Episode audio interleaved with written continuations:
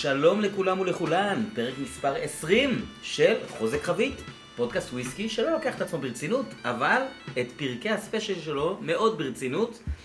ותשמעו, מה שקרה זה כזה דבר, אני יושב פה עם מי שהתייחסתי אליו כבר מספר פעמים כפרופסור שרי, אמיתי בן נון, ואנחנו כרגע סיימנו להקליט פרק ספיישל על שרי, ששאפנו שהוא יהיה בין 45 דקות לשעה, ואורכו היה שעתיים ורבע. ולכן, אתם לא תשמעו אותו בחיים שלכם, אוקיי? רק אנחנו נשמע אותו יחד. גרסת אה, בוטלג, כן, גרסת הבמאי. ובעצם מה שהחלטנו לעשות, מכיוון שהסריה הזאת של פינות מונח על איך מייצרים וויסקי, בעצם הגיעה לשלב שבו אנחנו צריכים להתחיל לדבר על יישון ועל חביות, וגם בגלל שזה פרק מספר 20, אני החלטתי לעשות פרק ספיישל שהאמת היא שהתבשל כבר מהיום הראשון, יותר נכון מהיום השני של הפוד. זאת אומרת, ברגע שיצאתי לדרך והעליתי את הפרק הראשון, ידעתי שאני ארצה לפגוש את עמיתי ולדבר איתו, או יותר נכון שהוא ידבר אלינו, אה, על שרי. ואין יותר מתאים מעכשיו לעשות את זה, מכיוון שאת אה, הנושא של ברבן, של, או בכלל של וויסקי אמריקאי, אתם כבר יותר מכירים, ואלה חביות, החביות הכי נפוצות בתעשייה, והחביות השניות הכי נפוצות בתעשייה, ובהחלט חביות מאוד מאוד מדוברות, שמשתמשים בהן הרבה מאוד שנים, הן חביות שרי. ולכן יש מקום לפרק בנושא הזה של שרי, לפני שאנחנו מתחילים לדבר על יישון של וויסקי. ובעצם הבנו שיש צורך ביותר מפרק אחד, אחרת זה יהיה מאוד מאוד מאוד ארוך. לכן, מה שקורה עכשיו זה פרק ראשון מתוך שניים או אפילו שלושה על שרי, שהמטרה זה בסוף, כרגיל, לא שאתם תדעו לייצר שרי, אבל בהחלט כשאתם תראו בקבוק שכתוב עליו אמונטיאדו cask finish, למשל, אתם תדעו מה ההבדל בינו לבין אמונטיאדו שרי cask finish, או אולורוסו שרי, או כל דבר אחר. ובניגוד למה שרציתי, אני נאלץ להציג את אמיתי אה, בפניו, למרות שאני רציתי לעשות לו קטע ולעשות עוד פתיח לפרק הזה, אז אני בקצרה אספר שעמיתי הוא אחד מהחברים הכי טובים שלי, שותף כבר כמה שנים לשתייה של וויסקי ומן הסתם גם של שרי, זה עולם שאני התוודעתי אליו אה, בזכותו, ואני ממש ממש שמח שהוא פינה לי את הזמן. הרבה מאוד זמן מהיום של שנינו, ומה שמצחיק זה שגם אני על אנטיביוטיקה, אז טיפה אחת של שרי לא הייתה פה בכל הפרק הזה, אה, רק באשמתי כמובן, אבל אה, קפה ותה, כן? אז אה, זה הכל. אז מה, אנחנו מתחילים, פשוט מתחילים עם הנושא של שרי, אנחנו נעשה עכשיו התחלה וסוף, ובפרק הבא נדבר על האמצע, שזה בעצם איך מייצרים, והוא באמת יהיה פרק גיקי בצורה מוחלטת. אז שלום אמיתי. אהלן אהלן. וקודם כל לא פרופסור, אה, דיברתי שעתיים ורבע לפני, אז כרגע אני יכול רק להגיד אה, דרגה ומספר אישי ולהתעלף. אתה, אה, כן, אתה, מה שנקרא, כן. אני לא פרופסור, אבל דיברתי מהראש שעתיים ורבע על שרי, כן, ואני מרגיש שלא כיסיתי את כל כן, הנושאים. וצמצמתי, אין לכם מושג כמה צמצמתי. כן, מה אני שנקרא- רק רוצה להבהיר, אה, שרי גיק, אה, לא פרופסור, אה, מאוד מאוד נלהב מהתחום הזה, אבל אה, זהו, אין לי מה להגיד שזה לא ייקח שעה. טוב, אנחנו מקווים שזה, כן, זה ייקח פחות זמן. כן. אה, אני רוצה לומר שעמיתי בהחלט מצטנע פה, ויש, אה, אני הייתי כבר בשתי הדרכות שרי שעמיתי העביר, או אפילו ארבע כבר. ארבע. אבל אה, בכל אופן, זה, כולכם, אני מניח, מכירים אנשים שהם חובבים של משהו, שהם לא עובדים בזה, כן, עמיתי לא עובד בתעשיית האלכוהול בשום צורה, ואני מבטיח לכם, אני הייתי במספיק הדרכות יין מכל הסוגים והמינים ב-19 שנים שלי בתעשייה, אני לא שמעתי אף אדם שמעמיק בתחום כזה, בסוג של יין, עד כדי כך, ואתם עכשיו תוכלו ליהנות מזה, ואנחנו נתחיל לדבר על הנושא הזה של שרי, כדי שיהיה לכם יותר קל ונוח, אז עמיתי גם יעניק לנו קצת עזרי למידה, אתם תוכלו לעיין בהם, אנחנו נשים אותם בקישור של הפרק הזה, בעמוד הפייסבוק של הפוד. אז עמיתי, איזה דברים אנחנו יכולים להסתכל עליהם כדי קצת שיהיה לנו תמונות בראש שיעזרו לנו להבין על מה אתה הולך לדבר. אז כמו שאמרת תמונות, אני לא יכול להעלות לכם ריחות אה, בתגובות שם. אה, מפה של... הטכנולוגיה קיימת. כן, הטכנולוגיה קיימת. אה, יש, אה, תהיה מפה של אה, אזור השרי, יהיו תמונות של איך נראית חבית שרי, של איך נראית אה, בודגת שרי, איך נראית אה, סולרה, נבין גם מה זה.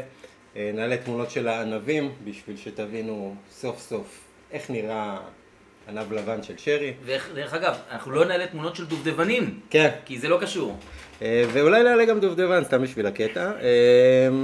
ואני מניח שגם במהלך הפרק אנחנו נגיד, אה, וגם תמונה של זה תהיה. אז כן, אז גם תמונות כאלה. אוקיי, אז אני חושב שלפני הכל, שרי הוא בגדול משקה שהצריכה שלו בעולם בשנים, בעשרות שנים האחרונות היא בירידה, ורוב הקהל של, ששותה שרי הוא קהל אה, אנגלי אה, ומאוד אלמן.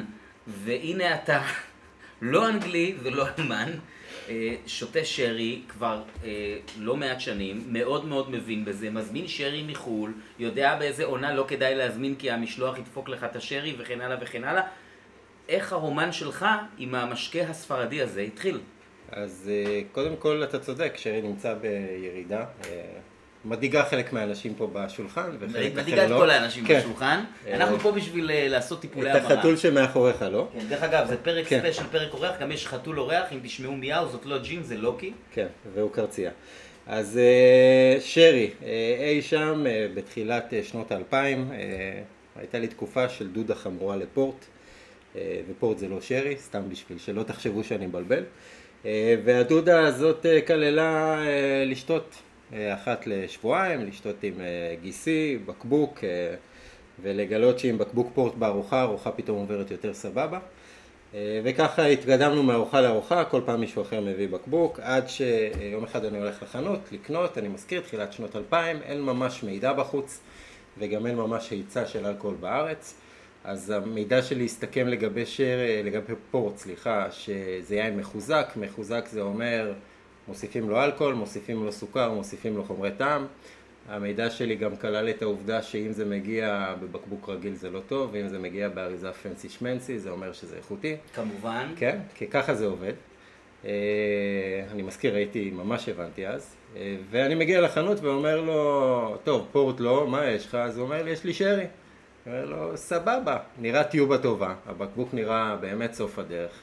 היה לבקבוק גם מספרים, אמרתי לו, מה, מה יש לך להציע בתוך זה? אז הוא אומר לי, יש לי משהו שנקרא אה, דון גווידו, יש לי בן 15, יש לי דוס קורטדוס בן 20, ויש לי אה, חליפה בן 30. אמרתי לו, נלך על ה-20, גם שם מגניב, כנופיה היספנית שסוחרת בסמים, דוס קורטדוס, נביא. אני מביא את הבקבוק לארוחה, אנחנו פותחים אותו, זה מתחיל בזה שהצבע שלו לא ממש שם. אה, וזה ממשיך בזה... בהשוואה לפורט? כן, בהשוואה לפורט. ואני רק אגיד שמבחינתי כאילו נכון שהבקבוק היה יפה, אבל ידעתי גם על שרי עוד פרט אחד, ידעתי שקוראים לו שרי כאחד מהחומרים שמוסיפים בטעם, שם זה דובדבנים. לא סבבה, זה מה שאני אמור למצוא שם אה, בסוף אה, בכוס. אז אנחנו מוזגים, הצבע לא ממש שם, הריחות אה, לא ממש שם, אנחנו לוקחים שלוק. ואתם מכירים את זה שיש לכם, אתם רואים משהו ואתם מבינים שזאת אהבה ראשונה וזה מעכשיו לנצח, קחו משם 180 מעלות, סטירה לתוך הפה, כאילו לקחתם כפית של מוס שוקולד וגיליתם שזה פתה כבד אבס. אה, הדבר הזה היה כל כך לא מתוק וכל כך לא פורט שזה היה מזעזע. החזרנו את הבקבוק אחר כבוד לטיובה, החזרתי את הטיובה אחר כבוד לבית, הסתרתי אותה ובחלוף השנים היא נעלמה, לא חזרתי לשרי, אה, לפחות הרבה שנים אחר כך. ואז אנחנו מגיעים אה, חמש, שבע שנים אחורה. כל הזמן היה לי במאחורה של הראש את העובדה שסבבה, שרי זה לא מה שחשבתי, אבל אם הוא עושה כל כך טוב לוויסקי, שזה משקה שאני אוהב, אולי כדאי לתת לו second chance. חזרתי לאותה זירת פשע, קניתי את אותו בקבוק, הפעם קראתי עליו לפני, על הדוס קורטדוס הזה, הבנתי למה אני צריך לצפות. והפעם, אה, אם אתם מאמינים באהבה ממבט אה, שלישי, אז זה היה לגמרי שם. אמרתי, וואו, זה משהו שאני רוצה להבין בו יותר. התחלתי לחפור, התחלתי לקרוא, התחלתי להזמין, התחלתי לשתות, והגעתי היום לזה שאני יושב אחרי שעתיים ורבע, מדבר על זה עוד פעם. כן, מה שנקרא, לא פרופסור, מה פתאום, כן? כולם מכירים את זה. אחד אבני היסוד של לזהות מומחה זה שהוא אומר שהוא לא מומחה. אז אה, אוקיי, אז בואו נעשה, לפני שאנחנו קצת מדברים על, על מה כן, בוא תיתן לנו באיזה כמה משפטים מה זה לא. מה הדברים שהכ- ש- שהכי הרבה נתקלת בהם שאנשים חושבים שקשורים לשרי, אבל זה לא שרי? אז uh, נלך בעצם לסיפור שלי, ומהסיפור שלי אפשר ללמוד הרבה, כי אני חשבתי ששרי זה דבר מתוק, חשבתי שתיסוף זה דבר שלגיטימי uh, בתוך זה, שרי כעס חשבתי שהוא מהנביאים אדומים, uh, ואני חייב במאמר מוסגר להגיד שלמרות שמאז עברנו מהפכת מידע ואפשר לקרוא הרבה יותר uh, על, uh, על שרי, כמות המידע הלא נכון שמסתובבת ברשת, אם על כל פעם שהייתי קורא משהו לא נכון על שרי, הייתי מקבל שקל, הייתי מממן הרבה מאוד סדנאות של הפוד אה, לעצמי, אז אה, בתכלס סביר להניח שרוב מה שאתם קוראים על שרי לא נכון, אני רק, אני רק אדגיש את זה, אני לא אומר שבהכרח מה שאני הולך להגיד נכון, אבל תדעו שיש הרבה דיסאינפורמציה בחוץ. שרי, שרי קודם כל לא מתוק, רוב השרי שמייצרים, רוב סוגי השרי לא מתוקים, אנחנו מדברים על אה, סוכר שיעורי של גרם לליטר, תסכימו איתי שמתוק זה לא. דבר נוסף שחשוב לזכור על שרי זה שהוא אה, לא עשוי מענבים אדומים, שרי עשוי אך ורק מענבים לבנים. ואני אציין עכשיו שבפרק הבא אנחנו נדבר על איך בכל זאת חלק מהשרי כן מקבל צבע כהה.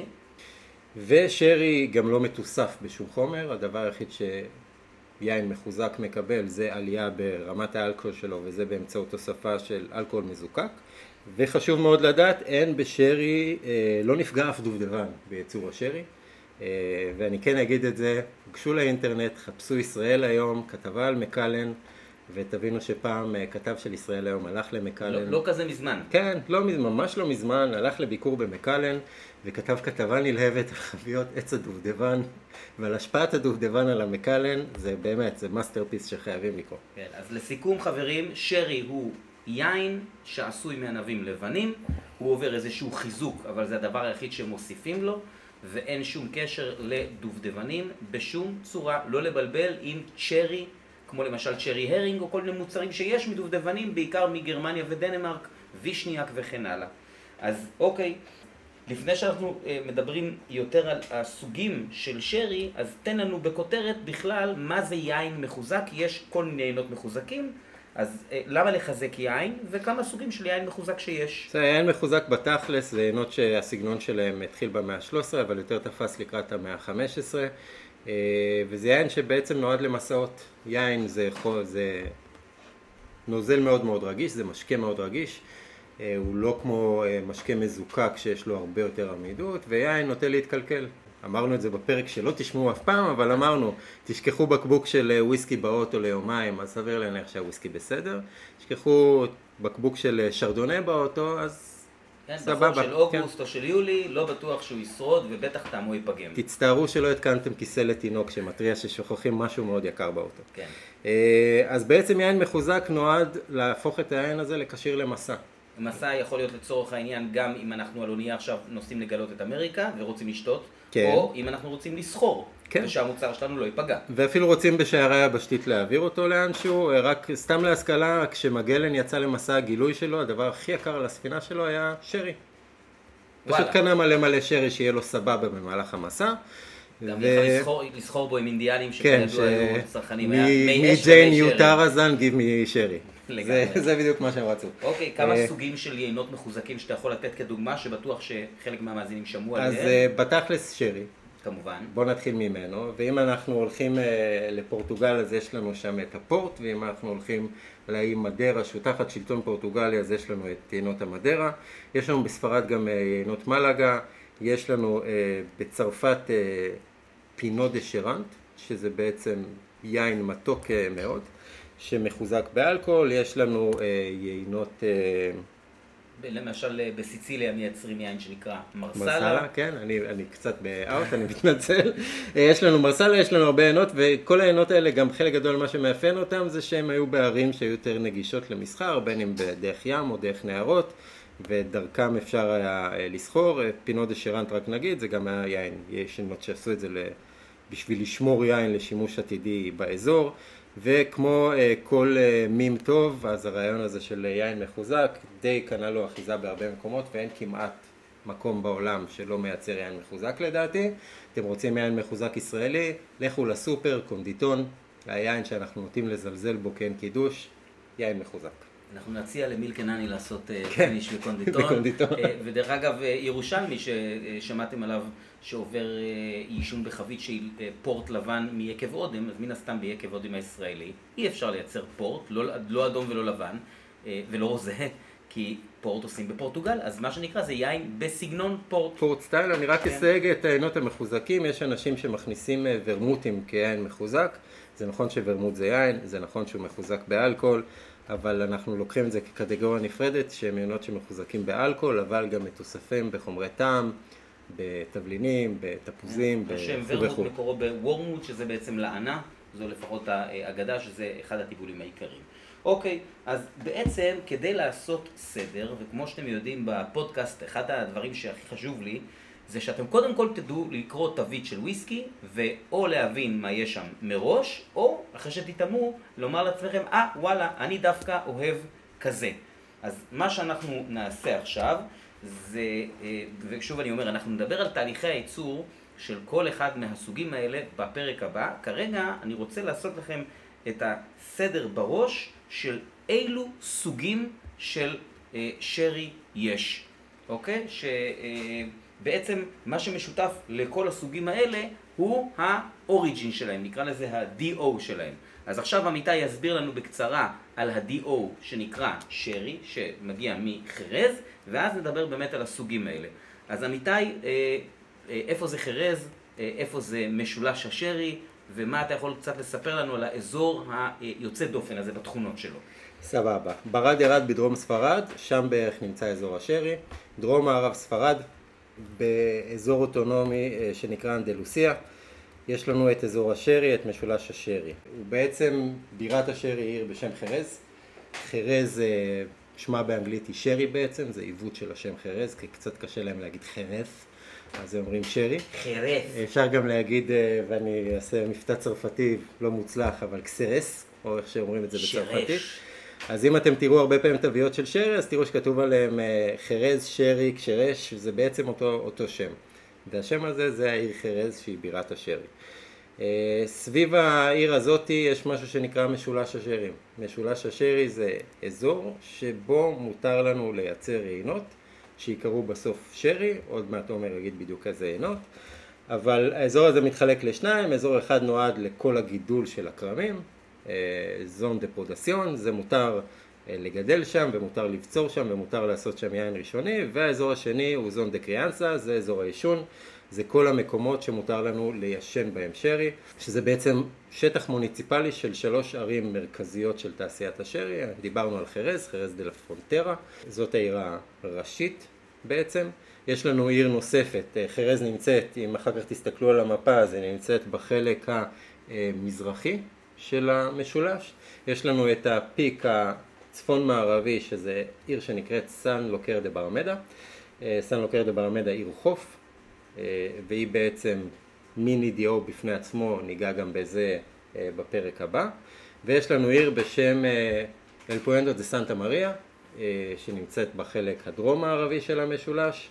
אלה שלושת הערים שמותר למקם בהם בודגות, בודגות זה בעצם מחסן לעישון שרי, ורק משם מותר לנו להוציא שרי לבקבוק. זאת אומרת, מתוך של... שלוש הערים היחידות בכל העולם שמותר ליישן בהן משקה וליצור ממנו משהו שכתוב עליו שרי, שתיים מהן הן ערי נמל יחסית אה, מערביות, וזה מאוד מתאים, ל, אה, נקרא לזה לטייפקאסט הזה ש, שאתה הגדרת לנו של יין מחוזק.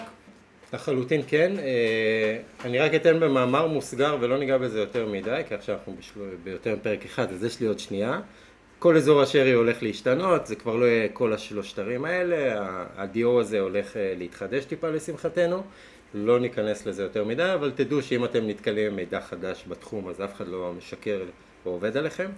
למרות אה, שבדברים אחרים בהחלט יכול להיות משקרים עליכם ועובדים עליכם כל הזמן.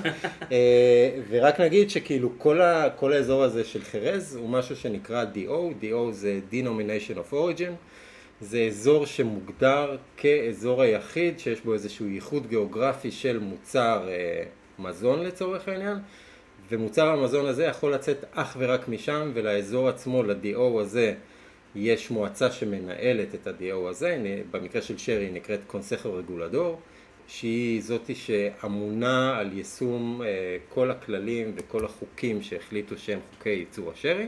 לצורך העניין, בהשאלה מוויסקי, ה-SWA של תחום השרי. לחלוטין כן, אה, ויש הרבה כאלה, יש כאלה בצרפת, אה, יש כאלה בכל אזור יין כמעט שתחשבו עליו, מישהו שמנהל את הדיו הזה. לצורך העניין, שמפניה משמפיין, או כמו שפוטין אומר, שמפניה מרוסיה. כן. אה, יין מבורדו, יין מבורגון. כן. אה, אמרון, אה, אה, לצורך העניין, אה, פרמיג'אנו רג'אנו, שעושים אך ורק בפרמה ולא בשום מקום אחר. כן. אז בכל מקום זה לא בהכרח דיו, יש לזה מלא שמות אה, ל-denomination of origin הזה, אבל בתכלס זה אותו רעיון. זאת אומרת, יש הכרה אה, בזכות אמנות בינלאומיות שלי יש את הזכות לייצר את המוצר הזה ולי בלבד, וכל מישהו אחר שרוצה לייצר אותו יכול אה, להסתבך איתי, השוק האירופי אוכף תקנות כאלה, כל מדינה בעצם תרבותית, כולל רוסיה של פוטין שהיא תרבותית אבל היא יותר לא מיישמת את זה, אז בעצם היא לא, לא כולל אותה, אבל כל מדינה שרוצה שישמרו על הנכסים הרוחניים שלה, מתחייבת בעצם לשמור על נכסים רוחניים של אחרים, בגלל זה אסור לייצר שרי בשום מקום אחר. אוקיי, אז אנחנו עכשיו, בגלל שזה עדיין פודקאסט וויסקי, ואנחנו אמנם נדבר בפרק הבא על איך מייצרים כל אחד מהסוגים האלה, אני- ואני כבר מראש מזהיר שזה הולך להיות פרק גיקי לחלוטין, מה שכמובן אותי מענג המחשבה שאני צריך להקליט אותו אפילו עוד פעם, אבל אנחנו קודם כל נדבר על סוגי השרי שאתם בעצם רואים על תוויות של חביות של וויסקי, ואחרי שאנחנו נעבור על סוגי השרי הללו, כמובן רק על, אה, נקרא לזה, המאפיינים שלהם, אז אה, אנחנו גם נבקש מעמיתי לעשות לנו את הקישור של איך דווקא היין הזה, או נקרא לזה משפחת העינות הזו, הפכה להיות כל כך פופולרית באנגליה, וכך התבצע הקישור לתעשיית הוויסקי הסקוטי. אז בעצם, עמיתי אמרת ששרי נעשה אך ורק, מיוצר אך ורק מענבים לבנים. אילו זנים של ענבים לבנים מותרים לשימוש בתעשיית השרי? אז בעצם יש לנו, אה, הענב המרכזי שאנחנו מדברים עליו, ענב בשם אה, פלומינו פינו, ענב לבן, ריכוז הסוכרים בו הוא סביב אה, 220 גרם לליטר תירוש. אנחנו מדברים על אה, ענב שמגיע באשכולות, גודל ממוצע, אין בו, באמת אין בו איכות, זה לא ענב שתקנה בסופר, לא טלי להחיש כל ענב זהב, זה נפתלי להחיש אה, כל ענב אה, מכוכב, כן. מזונב. והתנובה של אזור גידולי היין בזון דה פרודסיון שדיברנו עליו מקודם, היא משהו בסביבות אה, 98.5% מהתנובה, מוקדשת לענבי פלומינו פינו. זאת אומרת, הענב הזה הוא כמעט סוס העבודה המרכזי של התעשייה. לגמרי. וממנו בעצם מייצרים את, אה, ב- בעיקר את סוגי השרי היבש, שאנחנו תכף נפרט, ומעבר לענב הזה יש לנו עוד שני זני ענבים אחרים. כן, אז יש לנו ענב אה, שנקרא פדרו חימנז, אתם אולי מכירים אותו מ-PX שאתם רואים לפעמים אה, בפינישים. או אה, בתור אה, בלם של אה, קבוצה בליגה השלישית בספרד. איך הוא קרא לו? כן, פדרו חימנז, כן. אה, בלם ספרדי. או... כן. אה, אז יש לנו את פטרו חימנז, יש אגדה שאומרת שזה על שם איזה חייל בריטי בשם פיטר סימנס שהגיע, הביא ענבים, לא יודע אם זה נכון כי העין הזה קיים הרבה לפניו, גם לפעמים מצוין בשמו. ענב אה, לבן, כמעט דומה לפלומינו, ריכוז סוכרים שלו טיפה יכול להגיע לרמות סוכר יותר גבוהות, יש יותר ענבים אה, פר אשכול, אה, אבל שוב, ענב לבן, ואם אה, חסר, הפלומינו אה, פינו הוא 98.5 אחוז, אז כאן אנחנו מדברים על כמעט אחוז מהתנובה של האזור והיא הולכת ויורדת. ניגע בזה אחר כך בשיטות ייצור, פחות משתמשים בענב שגדל באזורי חרז ליין. ואז אנחנו מגיעים לענב האחרון שלנו. שהוא, אם עושים מתמטיקה פשוטה, משהו כמו חצי אחוז, חצי אחוז בערך, וגם going down. מהמם. אה, אז אנחנו מדברים על ענב בשם אה, מוסקת, מוסקטל, מוסקת אלכסנדר, יש לו הרבה שמות. ענב שקיים בתכלס מהמאה הראשונה לספירה כבר יש עליו אה, עדויות.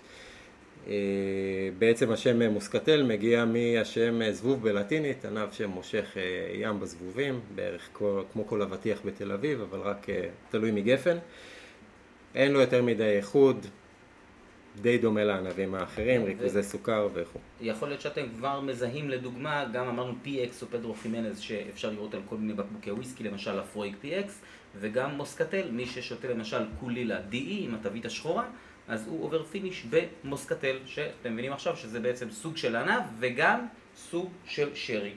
אז אנחנו עכשיו נעשה אה, חלוקה, נקרא לזה אה, מספר סוגים של אה, שרי, ועל כל אחד מהם אנחנו נדבר אה, בקצרה כדי שתבינו בעיקר איזה טעמים או איזה חוויה הסוג הזה מספק. אז בואו נתחיל קודם כל עם אה, סוגי השרי היבשים, שאמרנו שרוב השרי למעשה הוא שרי יבש. אז אנחנו עכשיו נדבר על חמישה סוגים של שרי, שהם כולם עשויים מהענב הזה שנקרא פלומינו פינו, ונבדלים למעשה, זאת אומרת אנחנו נדבר על זה באריכות בפרק הבא בתהליך הייצור, אבל הם, אה, ברמת התכונות הם נבדלים בצבעם, למרות שכולם עשויים מענב לבן, אוקיי? אז הצבע שלהם בעצם משתנה בגלל חמצון.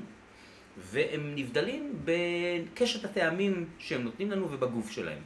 אז אה, אנחנו נתחיל עם השרי היבש שעובר יישון ביולוגי. מה זה בעצם אומר יישון ביולוגי? אז אם אני חורג בזמנים, זרוק עליי משהו, בסדר, בסדר אני אעשה את זה אוקיי. מהר. יישון ביולוגי, בעצם אה, יין מסיים תהליך תסיסה, בשלב מסוים בסיום תהליך התסיסה יש אה, סוג של שמר שמתחיל להיווצר על פני היין, השמר הזה הוא בעצם משפחה של שמרים, אנחנו קוראים לו פלור, זה פשוט פרח כאילו, בוא נגיד את זה ככה בתרגום אה, מאוד פשוט. פשוט הוא פורח, הוא פורח, על, פני, על, פורח על פני אה, היין. אה, פלור ניזון, הנוטריאנטים שעליהם הוא מתבסס, אחד המרכזיים זה חמצן, אבל חלק גדול מהדברים האלה זה דברים שנמצאים בתוך היין. והוא בעצם יוצר שכבה ביופילם על פני היין ומונע כניסה של חמצן פנימה. בנוסף לזה הוא גם אוכל תוצרי חמצן, אז זה אומר שיש לנו יין שהוא כמעט גדל באפס חמצן. לא, לא יכול להיכנס אליו אוויר, ואפילו אם מצליח להיכנס קצת אוויר, אז הפלור, הפלור דואג ש... בזה, מטפל וגם, ודואג שיעלם. וגם הפלור, זאת אומרת, חלק מהדלק של הפלור זה דבר, תרכובות מסוימות שקיימות בתוך כן. היין עצמו. אז רק בשביל אה, כן אה, לעשות לכם את זה בקצרה, אז אמרנו מקודם על, אה, הוא צריך חמצן, בגלל זה חביות של פלור ממולאות לכדי חמש שישיות, זאת אומרת 500 ליטר בחבית של 600 ליטר. והפלור בעצם גדל וממלא את שאר המאה ליטר. לא, ו... לא, לא, לא בהכרח את הכל, אבל הוא ממלא איזה פילם, ואם אנחנו מדברים... כן, אז אם אנחנו מדברים, אוטם את היין, לא את החבית עצמה. אה, אז אם אנחנו מדברים על אה, פינו, אה, שזה עוד מעט יין, כאילו חרז, בוא נקרא לזה ככה, אז פלור בחרז מגיע לשלושה סנטימטרים, ובסן לוקר שהוא הרבה יותר רובסטי, יכול להגיע אפילו לחמישה סנטימטרים בעובד.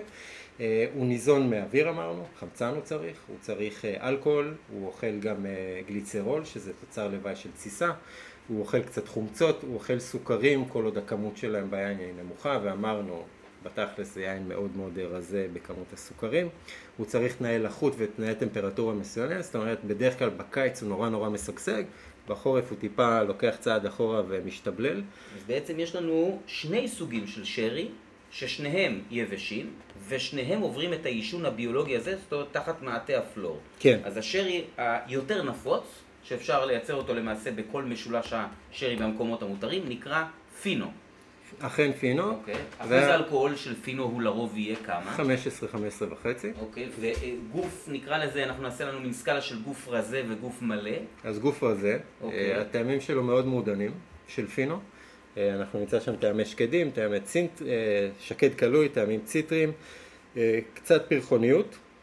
חשוב לבדל את הפינו של אזור השרי, מותר גם לייצר פינו בסן לוקר, זה פינו טיפה שונה, קוראים לו פינו דה סנט לוגר, הוא מאפיינים שונים, לא יותר מדי ניכנס, אבל זה כאילו 1 נקודה, גרסה 1.2 של פינו. אוקיי, okay, אז בנוסף לשרי פינו, שהוא, כמו שאמרנו, צבעו בהיר, והוא יבש ויחסית עם גוף קל. גרם סוכר שיעורי, חשוב לציין את זה. מאוד מאוד מאוד יבש. כל מי שאוהב, כמוני למשל, יינות לבנים, יבשים, מינרליים, חדים, אה, חמצמצים, אה, כל מי שאוהב דברים מאלזס, מגרמניה, מאוסטריה וכן הלאה, אתם כנראה מאוד תהנו משרי פינו, או מהסוג השני של אה, שרי יבש שמתיישן תחת עישון, בעישון ביולוגי, תחת פלור, שנקרא מנזניה. מנזניה בעצם זה קמומיל, הפירוש המילולי של uh, המילה. Uh, בגלל שסן לוקר מתאפיינת במזג אוויר uh, עם לחות יותר גבוהה, נתונה יותר למשטר רוחות של רוח הפוניינטה, שהיא הרוח המערבית באזור, ולא רוח הלבנטה החמה שמגיעה מאיתנו. אז יש לנו שם תנאים הרבה יותר טובים לגידול פלור, בגלל זה הוא הרבה יותר רובסטי שם, זה אומר שהוא עובד, אתה דיברת על זה פרק קודם, ואפיינת את המנזניה כאח הארס של אה, פינו, אז זה בעצם הפלור שלו, הוא הארס הגדול, הוא יושב עליו ונותן עבודה מאוד מאוד גדולה, זה עין הרבה יותר בהיר, אה, טעמים פרחוניים, זאת אומרת יש ארומות פרחוניות בעין הזה, ואם וויסקי זה כיף, אז מנזניה זה סנוק וכיף ואושר. לגמרי, אז לצורך העניין, פינו ומנזניה הם שני סוגים של שרי שהם יבשים והם מתיישנים תחת מעטה שמרי הפלור או הפריחה הזאת של שמרי הפלור ויש לנו גם סוגים של שרי שהם גם יבשים ועשויים מאותו ענב אבל שם יש יישון שהוא יישון אוקסידטיבי. זאת אומרת מהמילה אה, אה, אוקסיג'ן, מהמילה חמצן. ואנחנו בתהליך, בתהליכי הייצור אנחנו נדבר יותר על איך זה קורה אבל שלושה סוגי השרי שיש להם נגיעה עם חמצן בתהליך העישון, או חלקו או כולו. הנפוץ ביותר הוא אולורוסו, שאני חושב שצבעו הכהה גורם לאנשים לחשוב באמת שמדובר על דובדבנים או על ענבים אדומים. שהוא מתוק באופן כללי, אנחנו רגילים כן, לעשות את זה. אדום זה מתוק, כן. בוודאי, אה, רטוב זה נקי ולבן זה חדש. אז אה, אה, אולורוסו נגיד לעומת הפינו והמנזניה, אחוז אלכוהול וגוף.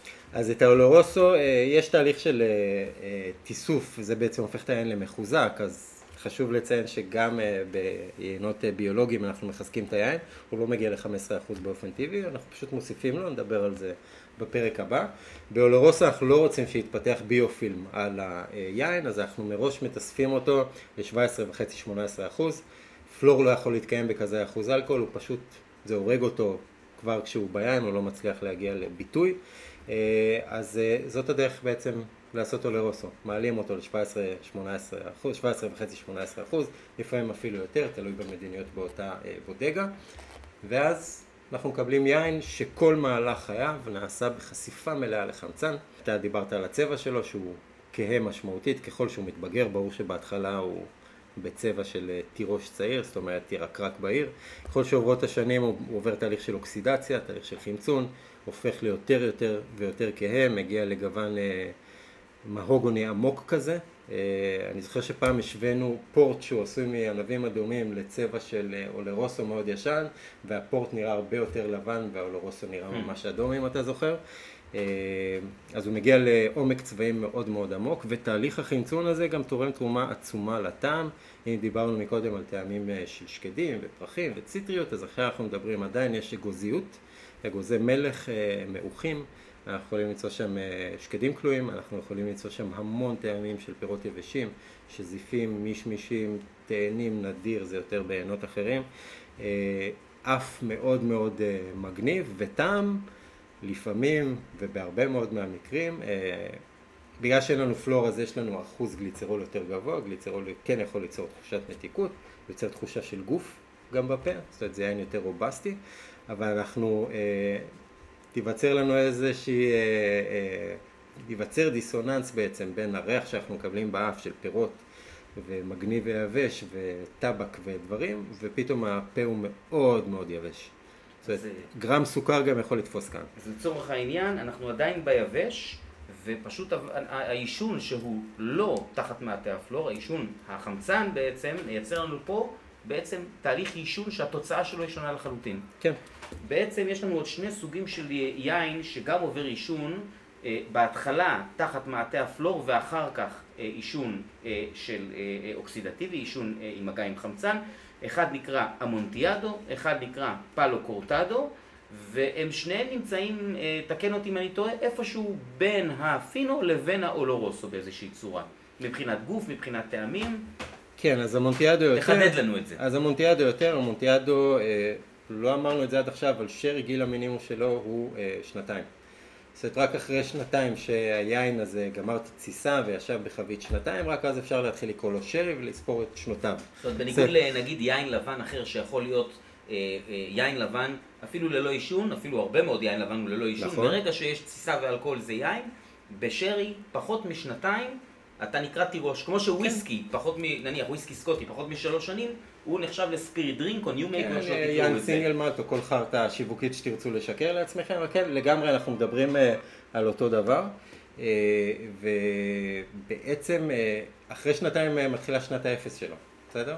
זה, הוא מתחיל להיספר כשרי. אוקיי. מה שאומר שאם אנחנו רוצים אה, לקחת יין אמונטיאדו, שהוא יין שזה, אה, השם בעצם זה שם של יין אחר מאזור אחר בספרד, לא ניכנס לזה, אבל המונטיאדו מתחיל את חייו כפינו, אה, סוג מסוים של פינו שמראש יודעים שיש לו תכונות שיתאימו אה, להתבגר גם ב- כאוקסידטיבי, אבל הוא מתחיל את חייו כפינו, זאת אומרת רמת הסוכרים יורדת משמעותית, גליצרול, הפלור אכל אותו, חומצות, הפלור אכל חלק ויצר אה, חומרים נוספים, אגב פלור אה, מעצם טבעו יוצר חומרים תוך כדי הפעולה שלו, אה, חומרי טעם וחומרי ארומה.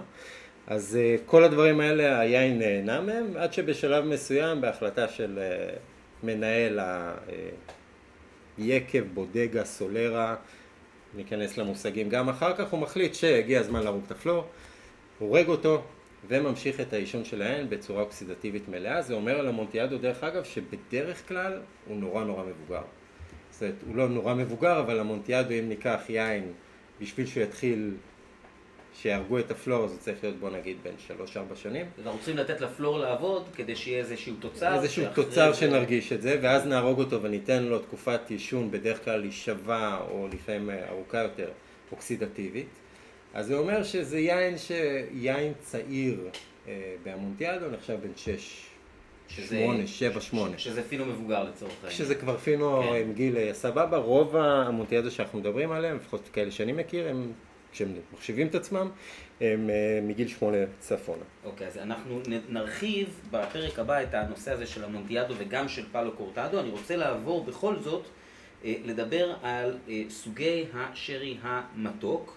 כי כמו שהבנו, עכשיו דיברנו על חמישה סוגים של שרי יבש שכולם עשויים מפלומינו פינו, מאותו ענב לבן, אבל הזכרנו גם את הענבים הלבנים, שהשניים הנוספים שהם הם עושים שרי מתוק, אז PX, פדרו חימנז, שהוא בעצם, בוא נגיד, אם יש שרי שבאיזשהו אופן כן מזכיר את כל המיסקונספציות על מה זה שרי, אז פדרו חימנז כן. עומד ברוב התנאים האלה, חוץ מהעניין עם הדובדבן המטופש. הוא, הוא עומד אותם עם מדליה, הוא כן. לבד על הפודיום וכל המתחרים שלו מתו מזמן. אה, יין שעובר אה, תהליך ייצור טיפה שונה, כמו שאמרת ניגע בו בהמשך, אנחנו מדברים על יין שאחוז, הסו- לא אחוז, אה, כמות הסוכר השיעורי שיש בתוכו נעה בין 350 ל-500 וקצת גרם, תלוי אה, של מי היין הזה, זה...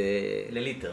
כן, לליטר. אנחנו מגיעים בין שליש לקצת יותר מחצי מהנוזל הוא סוכר. זה לא ממש נכון להגיד את זה ככה, כי סוכר הוא מומס, ו- אני- כן, אבל כן. זה אומר שבליטר יש לנו חצי, fucking חצי קילו של סוכר, אנחנו יכולים לצאת, זה ים, ואם אנחנו, אה, אני מתנצל על השימוש במילה הזה, אבל אנחנו, כן, אה, סבבה, אנחנו לא- סליחה לא- על הספרדית. שלי, כן, אה, אבל אם אנחנו מדברים על אה, קוקה קולה שנחשבת למשקה סופר אולטרה מתוק, אנחנו מדברים על 100 גרם סוכר בליטר.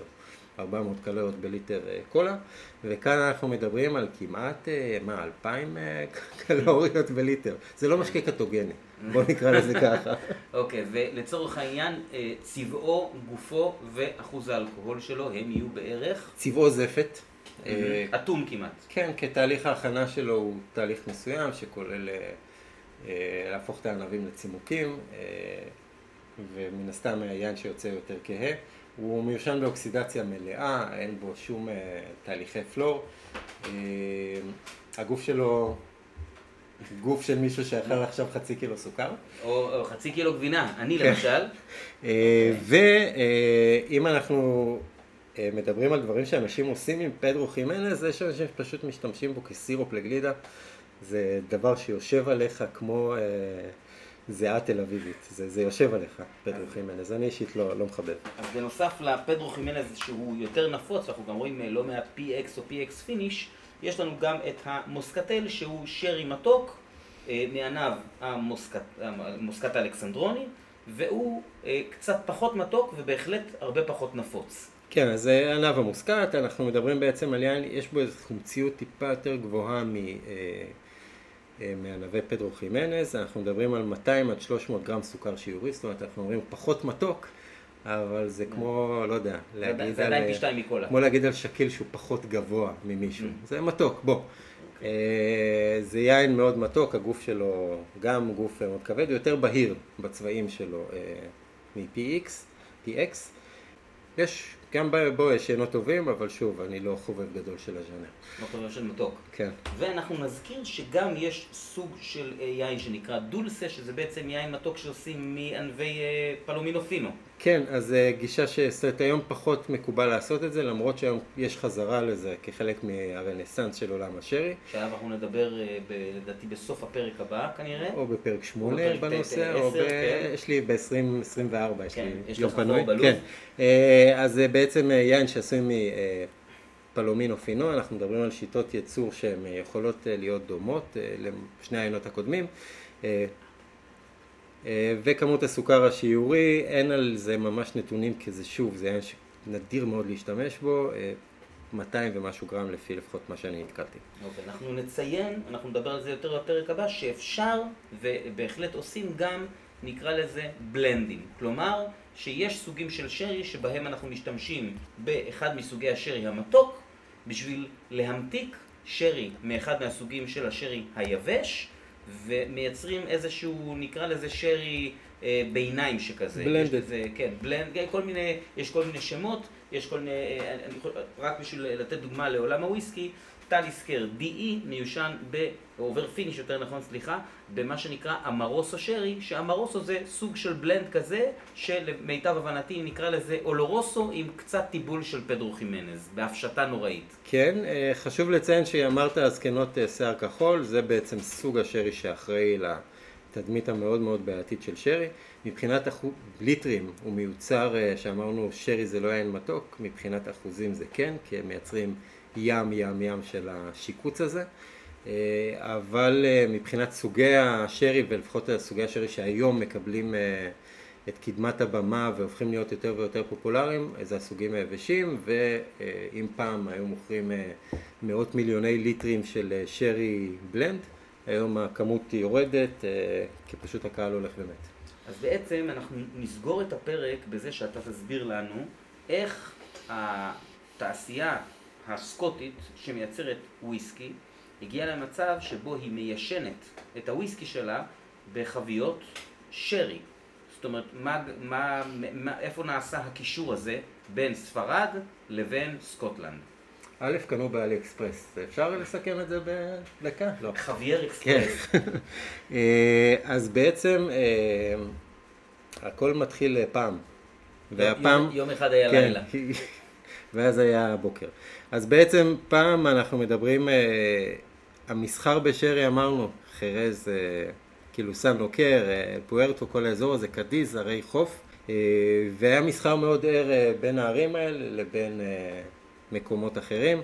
אם תסתכלו על המפה אחר כך תראו שמיצרי גיברלטר שנמצאים דרומית לאזור הזה, ונזכיר לכם שעד אה, 1494 אה, שלטו באזור מוסלמים על כל מיצרי גיברלטר ומוסלמים אה, בתקופה ההיא, זאת אומרת גם אה, אזור אה, אה, אנדלוסי היה אזור תחת שליטה מוסלמית אבל אחרי שהדפו טיפה את המוסלמים החוצה אז הם עדיין שלטו במצרי גיברלטר ופחות היה סבבה לעבור דרכם כי הם אהבו לחטוף אנשים. סרבנטס שכתב את דון קישוט סתם להשכלה עשה את הטעות הזאת וישב בשבי המוסלמי תקופה ארוכה. אז בעצם יש לנו שם אזור שמייצר מוצרים ורוצה למכור אותם הלאה, אז הדרך הכי טובה שלו להימנע משבי היה לעלות צפונה, פורטוגל לא, מייצרת לא, יין. לא, לא להיכנס לתוך כן, הים לא התיכון, להיכנס אלא לתוך הים להמשיך התיכון, הלאה. לצאת החוצה. אה, אין לזה הרבה מחקרים היסטוריים, ומה שאני אומר לכם עכשיו זה, בוא נגיד, אה, ניחוש מושכל. אה, אז הם פשוט עלו צפונה, הפורטוגל ייצרו יין משלהם, צרפת, לך תמכור לצרפתים משהו שהוא לא מייצר. אז הם מצאו שווקים באנגליה, שהייתה מדינה שאהבה אלכוהול ולא ידעה לגדל יין. הגיעו גם להולנד והגיעו לפלנדריה, ושם בעצם התחיל השיווק של אה, יין ספרדי אה, לאנגליה, אבל לא ממש קנה אחיזה, כי ההובלה הייתה מאוד ארוכה ולא לא ממש תפס. פעם ראשונה ששרי באמת מקבל אה, במה יפה באנגליה, אה, 1584 אני רוצה להגיד, ואני בטוח שאנשים יתקנו אותנו בתגובות, שזה היה בדיוק בלילה שבין דצמבר לינואר, כן, וזה שנה אחרת. כן. אז uh, למלכה אליזבת uh, נשבר מזה שהספרדים עושים לה קרקס, uh, גם לתושבים שלה שגרים בספרד וגם כללית במסחר ובהסכמי שלום ואירופה וחרטה וברטה. והיא שולחת את פר, סר פרנסיס דרייק, שהיה privateer שלה, שזה אומר אה, שודד ים בחסות המלכה. אה, שולחת אותו לעשות סדר בספרד ולתת להם בראש. הוא מגיע לספרד עם הארמדה שלו ומצליח מעבר למצופה, הוא מצליח לכבוש את קדיז לשלושה ימים. אה, ושם הוא מוצא באופן מפתיע מרתפים עם חביות של שרי, של המלך. הוא מוצא גם אוניות מוכנות כבר עם השרי עליהם שהמלך רצה לשלוח למקומות אחרים, והוא דופק להם קופה של 2,900 חביות. שזה אה, ים, ים, ים שרי. לצורך העניין, אנחנו נדבר על זה בפרק הבא, אבל כדי שמחסן יוכל לקבל את רישיון העסק מעיריית אה, חרז, עיריית חרז, אה, כדי להיקרא בודגה, כמה חביות הוא צריך להכיל? בעבר הוא היה צריך 12,500 ואז הורידו את זה ל-500, זאת אומרת הוא לקח כמעט שש בודגות. יפה מאוד.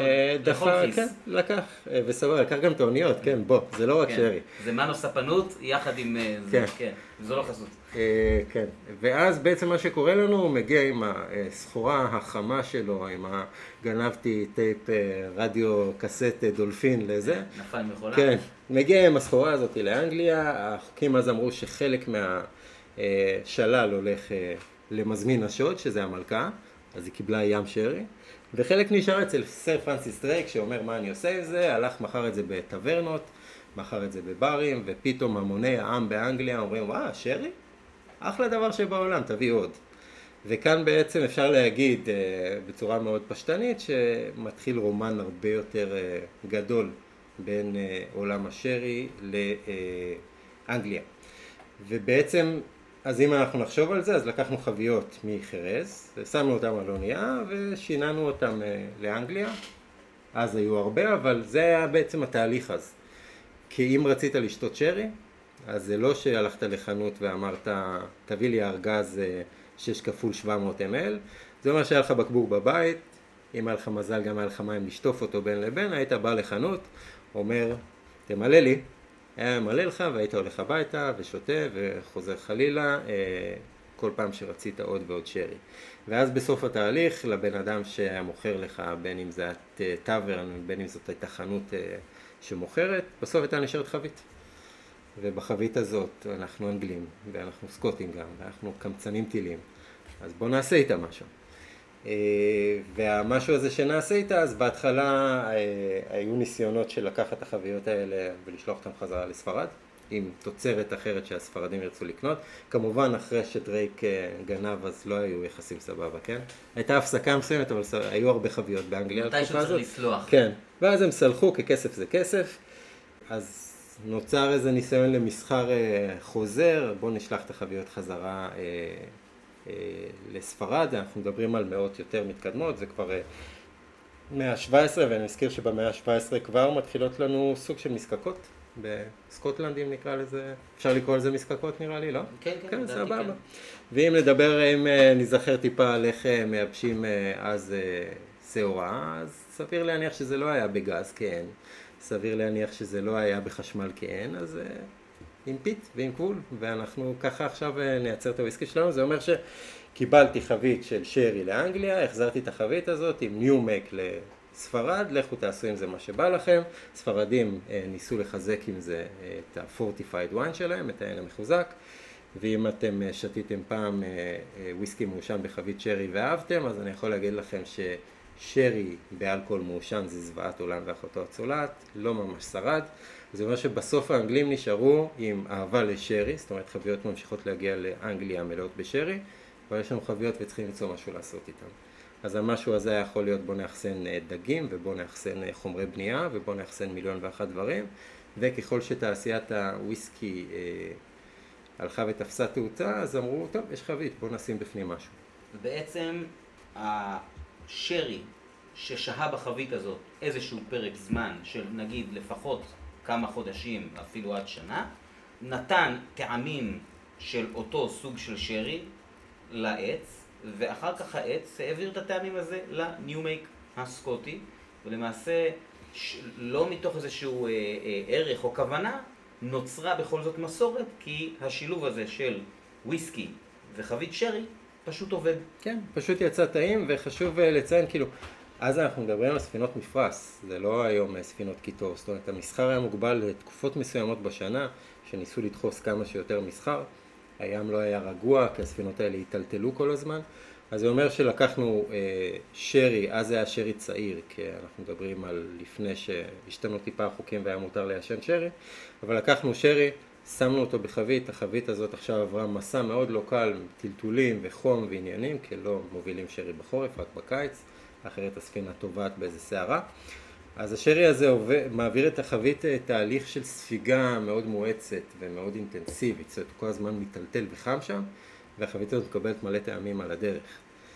לצורך העניין יכול להיות שהיה משלוח של חביות שרי שעמד וחיכה בנמל, ואז עלה לאונייה ועשה את המסע, ואז יכול להיות שהייתה חבית, שהיא הייתה החבית האחרונה שמסגו ממנה, ממנה, ומחר כן. מגיע כבר המשלוח החדש של השנה כן, הבאה. ויכול בקלות להגיע לשנה ככה, שיושב בפנים שרי, שוב אני מזכיר, בהתחלה לא שרי מיושן יותר מדי, אחרי, אה, בתחילת המאה ה-18 בעצם זה כבר שרי שעבר איזשהו עישון והוא יותר, אה, טעמים יותר עמוקים, אבל כן יש לנו חבית שהיא אחלה של דבר בעולם להכניס לתוך ה-new make ולראות מה יקרה בסוף.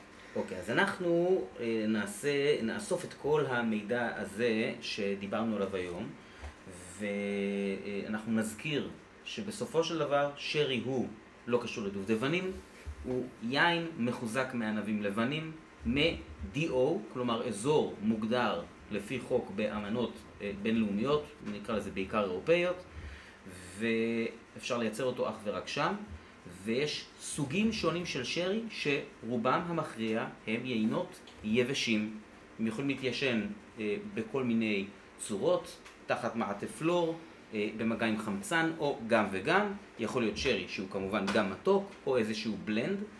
ובעצם האחסנה בחביות לצורך ניוד גרמה לזה שעם הזמן היו חביות שספגו את הנוזל ועשו טוב למה שנכנס לתוכו, לתוכן בעצם אחר כך. בפרק הבא של חוזק חבית אנחנו נדבר על איך מייצרים שרי. זה תהליך מאוד מאוד מעניין, תחשבו על כל פינות המונח האחרונות שעשינו על וויסקי. אז בעצם בפרק אחד אנחנו נעשה את כל התהליך הזה על שרי, ואני מאוד מקווה שהפרק הזה ייתן לכם אה, בתור התחלה את הרצון אולי לטעום שרי, ולכן אנחנו נסיים בסקירה קצרה של מי שרוצה לטעום. שרי, מה אפשר היום לקנות בארץ, אנחנו נעשה את זה לצורך העניין לפי הסדר. מי שרוצה היום לטעום שרי פינו, אז בעצם מה זמין לנו בארץ? אז יש לנו שרי אה, של בודגה אה, בשם גונסלס באס, אה, מסולרה ש... שנקראת טיו פפה. אה, גונסלס באס, אה, בודגה מפורסמת, שעובדת עם דלמור, אה, דלמור מאוד כן. מתגאים בזה שהם עובדים עם גונסלס באס. אז היא בעצם איזה קונגלומרט ענק, יש להם המון המון אה, אה, סולרות וגם חברות משנה, בודגות משנה. אה, זה בעצם אה, סולרה שיש בה, אם אני זוכר נכון, 20 ומשהו אלף חביות. אוקיי, זה, זה מפלצת ענקית כזאת. ענק. כן, אה, יש להם ליין של מוצר הבסיס, שזה טיו פפה הזה, יש עוד מוצר שנדבר עליו בפרק הבא של אנרמה, שיותר קשה להשיג, אבל אחלה, באחלה יין בעולם, גם לא יותר מדי יקר. אם אני זוכר נכון, מחירו כמאה שקלים, משהו כזה, היה פעם, ואז צנח אחרי שהם החליפו יבואן, זה היה פעם חברה צרפתית או משהו כזה. יכול להיות שעבר מצרפת ישראל לקספי. ואני חושב שעכשיו אפשר אה, בדרך היין 60 שקלים, משהו כזה. אם זה 60 שקלים זה מדהים, וזה... אז מי שרוצה לקרוא שרי פינו, אה, אני ממליץ על שני דברים. קודם כל, בעיקר למי שאוהב יין לבן מאוד מאוד יבש, ודבר שני, תטעמו אותו ליד וויסקי שהתיישן בחביות פינו, לדוגמה אה, קילחומן פינו קאסק, פינו שרי קאסק שהיה בארץ, עדיין אפשר למצוא פה ושם, אה, אז זו דוגמה אחת. האם יש בארץ יבוא של מנזניה? היה ניסיון של איזה מסעדה שלא ננקוב בשמה כי היא יותר גבוהה מגרועה מוולדרמורט. אוקיי. לא מציינים את שמה. בסדר גמור. אה, הוא לא היה ממש איכותי והמחירים, ש... הוא היה סבבה, אבל המחירים שלו היו אה, בגזרה המופרכת של כן. אז היה, אז לא. אז כרגע לא. כן. אה, אנחנו תכף נעשה לכם איזה פרומו. למי שרוצה לטעום אולורוסו, אז איזה אולורוסו אנחנו יכולים למצוא בארץ? אז יש בארץ אולורוסו שנקרא דרייסק של וויליאם הומברט. הוא לא ממש אולרוסו, הוא מחוזק, הוא כאילו מתוק יותר. הוא יותר מידיום. הוא סוג של בלנד. לא ממליץ עליו. אוקיי. למי שלא אוהב מתוק, ממליץ עליו למי שאוהב מתוק. אבל בכל אופן, לצורך העניין, זה לא אולורוסו קלאסי. זה ממש לא אולורוסו okay. קלאסי. למי שרוצה לטעום אה, את אחד מהמתוקים, אה, נגיד אה, מי שרוצה רגע, לטעום... יש לנו עוד יבשים. אה, נכון, אתה צודק. אז אה, יש לנו את דוס קורטדוס שדיברנו עליו מקודם, נכון, שזה נכון, אחלה נכון. פאלו קורטדו. אה, דוס קורטדוס שהוא גם של ויליאם המברט. כן, אה, גיל ממוצע של אה, 20, אחלה דבר שבעולם. יש לנו את חליפה שזה המונטיאדו, גיל ממוצע 30, גם אחלה מגיע דבר לארץ שבעולם. חליפה? הגיע, יכול להיות שהפסיק, אני קניתי פעם, אז אני, אוקיי. אני יודע שהיה.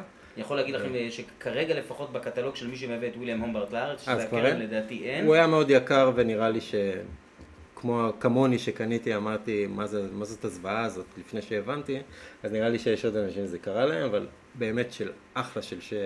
המונטיאדו. אה, ויש לנו את אה, דון גווידו, שזה פדרו חימנס. אוקיי, למי שרוצה לטעום לגמרי. PX מתוק, אז אה, דון גווידו זה אופציה. מוסקטל יש בארץ?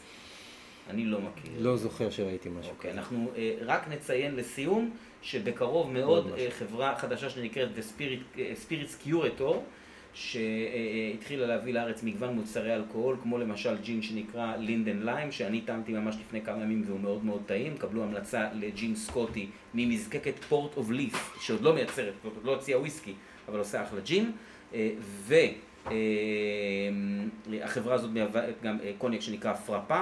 אה, והם אה, הולכים להתחיל לייבא אה, שרי של בודגה שנקראת לוסטאו, שהיא בודגה מאוד נחשבת לפי מה שאני יודע. מאוד נחשבת, עם המון אה, היסטוריה והמון אה, סולרות אה, מאוד מאוד איכותיות. אני רגע כן רוצה לסייג לפני שאנחנו סוגרים, ולא נגיע לשעתיים, אני מבטיח. אה, לפני שאתם קונים שרי, יש כמה דברים שכדאי לדעת. או, אה, יפה מאוד.